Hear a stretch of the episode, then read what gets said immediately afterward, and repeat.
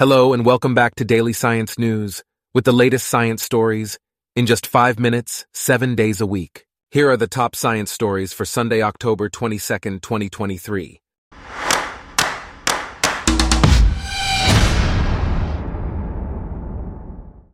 Today's episode is brought to you by Blogcast, your personalized audio feed, available on iPhone and Android. The ruins of a 5,000 year old tomb in Orkney, northern Britain, have been discovered by archaeologists Dr. Hugo Anderson Whymark and Vicky Cummings, professor of Neolithic archaeology at Cardiff University. The tomb, which measures more than 15 meters in diameter and contains a stone structure accessed through a 7 meter passage, was discovered in a three week excavation at Holme, East Mainland. The discovery of 14 articulated skeletons of men, women, and children, two positioned as if they were embracing, was initially thought to be a ruined tomb, but was only discovered when a nearby building was demolished about a decade ago. The site had been overlooked until now as it was largely destroyed without record in the 18th or 19th centuries. The remains are now being investigated through DNA analysis and other research to determine if the individuals buried there were all related and their link to other Orkney tombs. In other news, the NASA Academy at Langley Research Center, a program run by the aerospace industry, has been established by NASA to train and educate aerospace professionals. The program includes a team research project and requires participants to complete a major in engineering, computer science, mechatronics, electronics technology, applied math, applied physics, or a similar field. Candidates must be a full-time student or recent graduate with a minimum GPA of 3.2 or higher, and those who have completed at least three full college years are eligible to apply. The summer program runs for 10 to 12 weeks from mid-May through August, with the exact dates determined before the start of the program. The 2022 Academy had 17 students nationwide and multidisciplinary participation from multiple states. Furthermore, scientists in Sudan have discovered a 1300 year old Christ tattoo on a body excavated in a cemetery near a medieval monastery.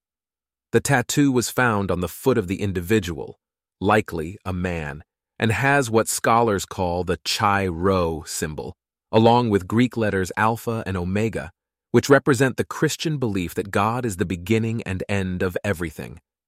This is only the second time that a tattoo has been found from medieval Nubia, the Polish Center of Mediterranean Archaeology at the University of Warsaw. While the tattoo indicates that the individual was Christian, it's unclear if they were a monk. The body was found in excavations conducted in 2016, but only recently came to light with additional post excavation analyses and full spectrum photography. Meanwhile, NASA conducted the first test fire of a new RS 25 engine for the Space Launch System rocket on October 17th, marking the final round of certification testing ahead of the production of the new engines. The test series will collect data on several new engine components, including a nozzle, hydraulic actuators, flex ducts, and turbopumps.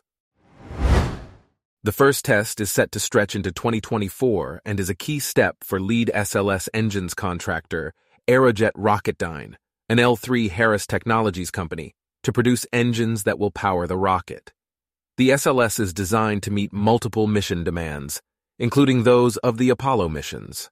The project aims to establish sustainable lunar exploration by 2024 and establish a strategic partnership with commercial and international partners. Additionally, takins, mountain-dwelling mammals with mythical golden fleeces, live in alpine zones and forested valleys in Asia. They live in Bhutan, Myanmar, northern India, central and southern China, and Tibet, eating seasonally available vegetation, grasses, and forbs. The species may have inspired the Greek mythology of the golden fleece of Jason, taken from a winged ram sired by Zeus to reclaim the throne. All subspecies are considered vulnerable by the International Union for Conservation of Nature, potentially leading to their smaller ranges being considered at greater risk. In a separate development, in Oxfordshire, a seven year old boy who choked on tomatoes at school was among the most read stories in the area this week. The boy, who is autistic, was surprised when BBC Radio Oxford arranged for him to tour the main depot of the Oxford Bus Company. The Berkshire Bucks and Oxon Wildlife Trust challenged nature lovers to take pictures at one of their reserves or in their communities. An elderly man was scammed out of nearly 70,000 pounds by fraudsters after being allowed to withdraw hundreds of banknotes and purchase a gold bar.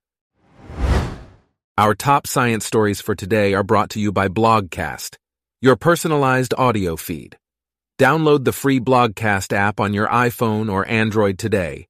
If you enjoyed this, please consider listening to our other podcasts Daily Business News, Daily Tech News, Daily Lifestyle News, and Daily World News. Thanks for listening. Blogcast.